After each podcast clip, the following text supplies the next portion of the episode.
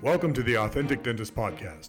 Join Dr. Allison House of House Dental in Scottsdale and Sean Zayas, founder of Zana, a company helping dentists extend their care beyond the chair as they lead dentists deeper along the journey of authenticity to reach greater fulfillment in their professional lives and to deliver remarkable patient experiences. At the core of the authentic dentist is a belief that the answer to the current challenges in dentistry is dentists discovering that their greatest asset and point of differentiation is their personal brand and that forming that brand out of their authentic selves is the best strategy for success in dentistry today.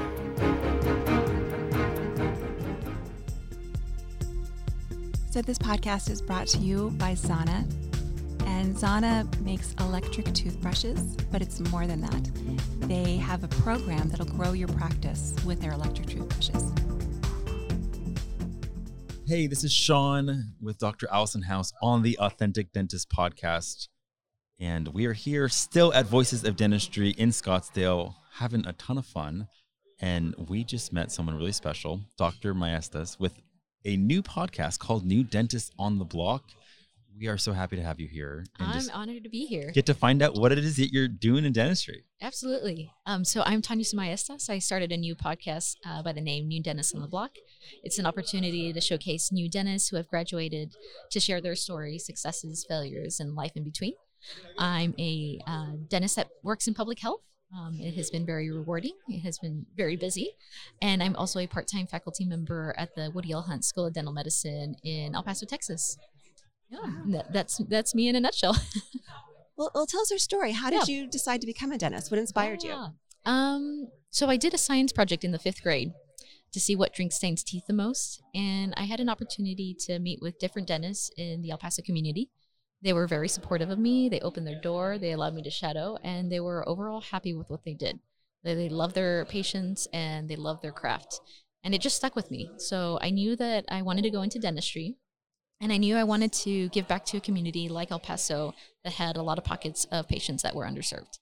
We have a lot of patients and a lot of people who live in El Paso who go across the border to get medical and dental care because it is very expensive in El Paso and in the United States. And for me, I, I knew that had to be different. Um, I, I, knew that that had to, to change. And, you know, my mother would always share stories that for her growing up across the border, uh, whenever they went to the dentist, it was not trying to save teeth, it was pulling teeth. That's, that's what they did.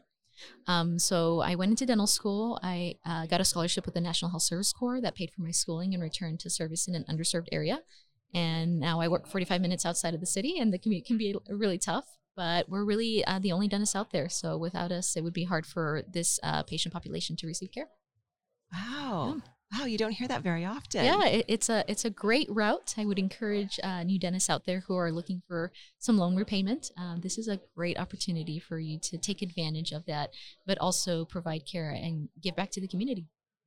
Now, I understand you're also part of um, organized dentistry. That's right. Yeah, uh, organized dentistry for me um, started when I was a, a, student. I was involved with ASDA. I was a national ASDA president, and now I'm involved at all three levels. I feel very passionate about organized dentistry.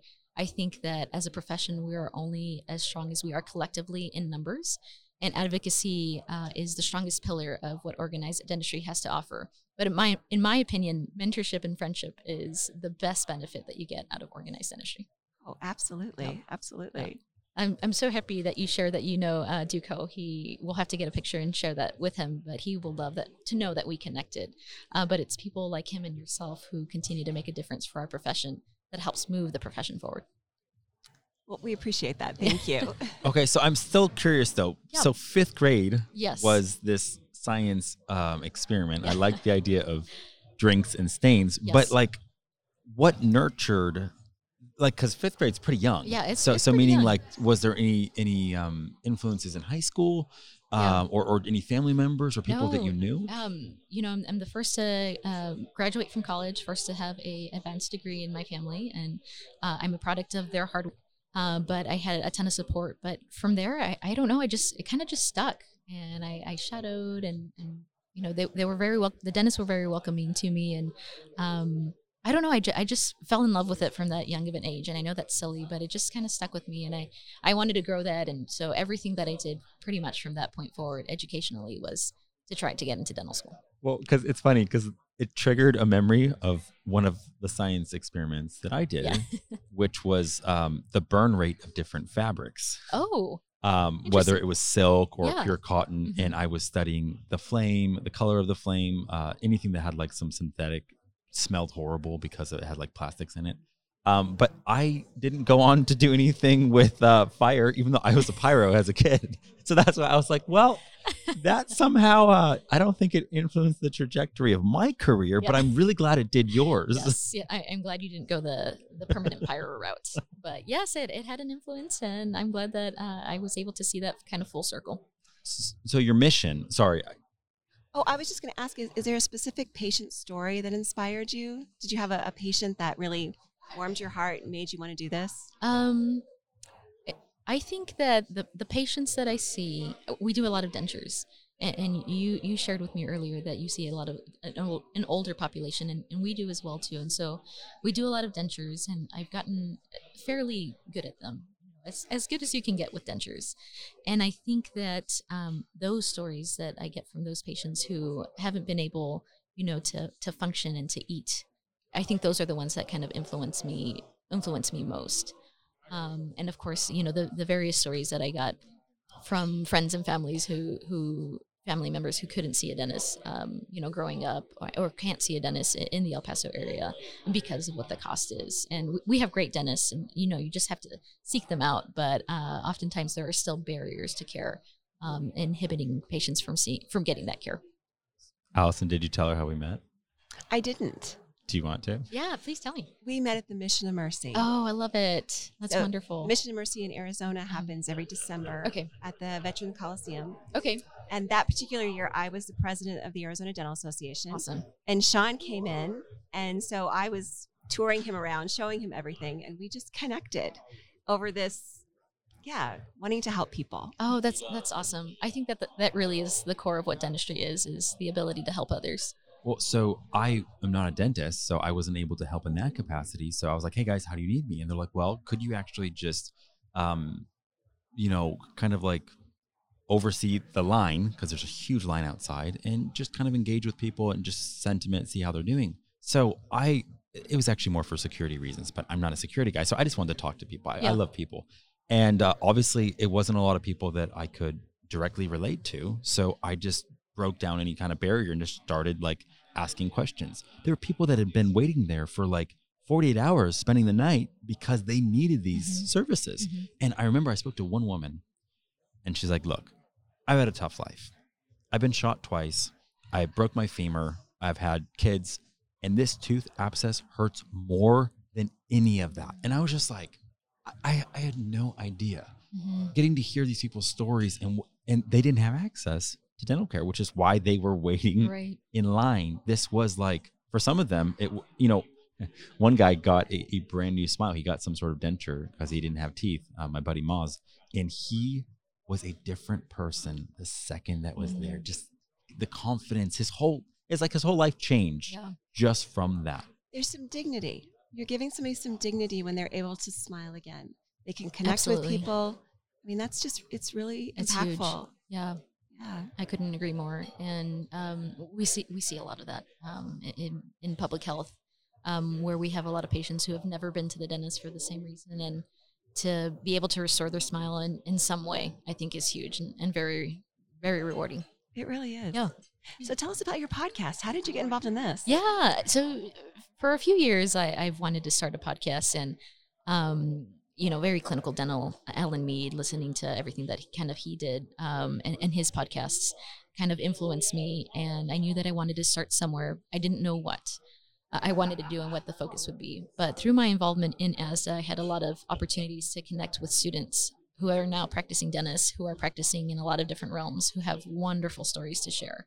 And I just think that these stories need to be publicized in some way. And so I would like to use this as an avenue to, you know, connect with them again, but to also share their stories and encourage others who are interested maybe in an alternative route of practice or need guidance in uh, maybe going into a private practice to hopefully get pearls um, from these stories. And real stories matter. You know, I remember those first five years, I felt so alone. And I felt like I was the only one who was floundering because everyone else was saying, oh, I'm killing it. Now I can tell you none of them you're killing it. Yeah. We were all struggling because it's just really hard. Right. I- think in dentistry in general, it can be very, very isolating. And in your first few years of practice, it's you know very formative, and you need a lot of guidance, and you truly don't know what you don't know. And so to get any kind of guidance, I think can be helpful. Um, and it, it's great to see you know seasoned dentists like yourself who are killing it and doing great, and listening to those stories as well too, uh, just to see what the trajectory of a future practice for an individual can look like. Okay, I have a secret. Tell me. no one is really killing it. We're all growing. You know, that doesn't mean that economically I'm doing very well. Mhm. I, I've hit my number, but every day is still a journey. And there's still challenges that come up that I don't know how to handle, and I've got to ask questions. So, I don't know if you ever get to a point where everything is perfect. So, don't think that's going to happen. And if you do, you should retire. Dentistry is hard. It is. Dentistry is hard in in a lot of ways. It's hard technically. It's hard emotionally, physically. The physical, um, I guess, pain that can come with practicing dentistry uh, can be a lot. Yeah, can be a lot. Well, I, I know it dawned on me one day because my whole journey was just learning business. You know, I was working with my dad, um, and then gradually just teaching myself every aspect of what a business owner has to know. And then it dawned on me my dental friends have to do this on top of everything they're responsible for clinically. Like, it's not just the knowledge of a medical professional like a doctor. It's also the surgical ability, uh, like they're surgeons. Right. And I was just like, I was blown away. I was like, you have to know everything that an MD knows, but you also have to be a practitioner where you're an actually surgeon and you're a business owner.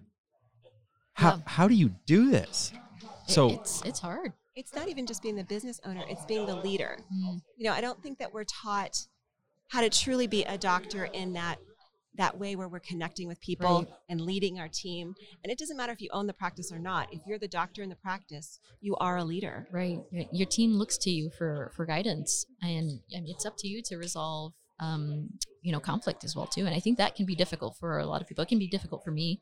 I'm conflict avoidant. I don't really like conflict, and so it, it can be hard to manage some, um, I guess, bickering that can occur in the dental office.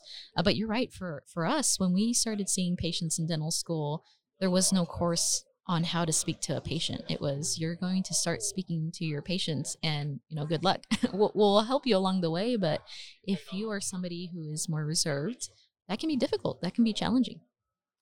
and our our education was such that I, i'm very good at taking tests i'm very good at memorizing information and spurting it back out but it's different to connect with somebody and especially somebody who's not the same as i am Right. and give them dignity and respect.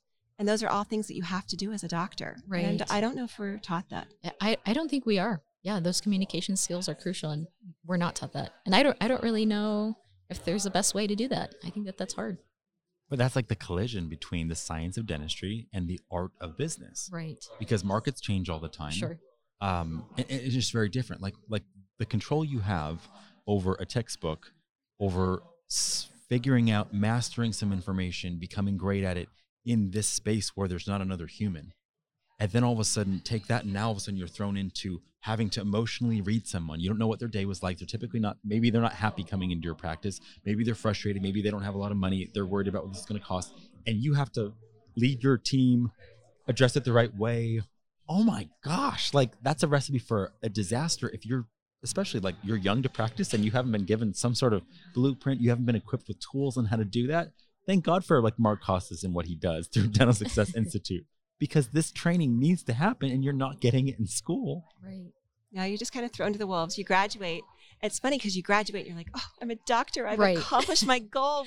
What and then you next? realize, oh, yeah, there's still a lot to learn. Yeah, so so much in a lot of avenues. There's so much to learn clinically as well too. I feel like you graduate out of dental school kn- knowing the basics and you know enough not to like injure a patient, but there's so much more in dentistry to learn, and it, that can be very expensive as well too. You know, continuing education uh, courses which are very very valuable.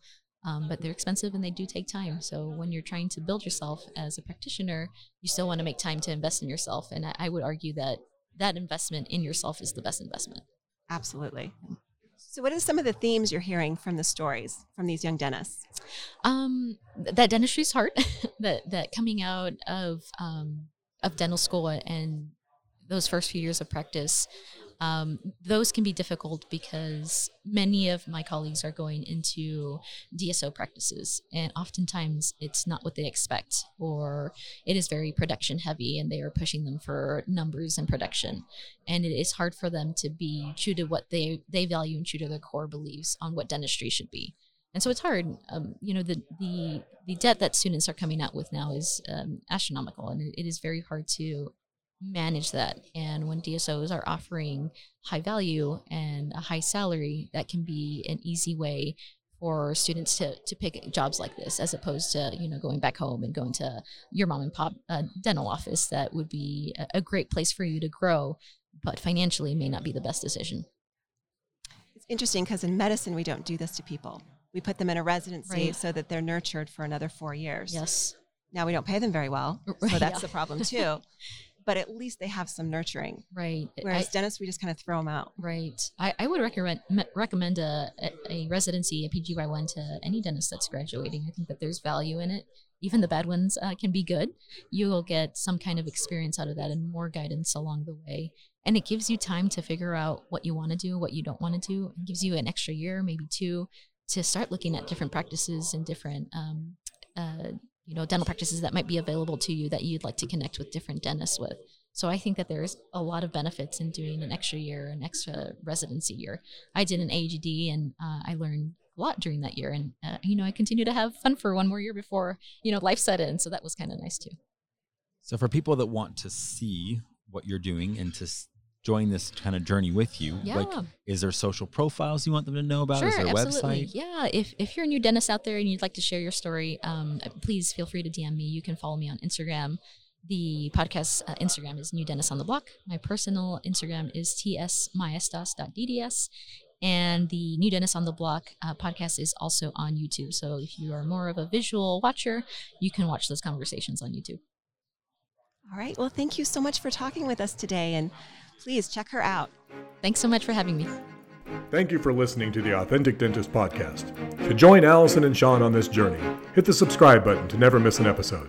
Here's to your success. Express yourself fully. Live authentic.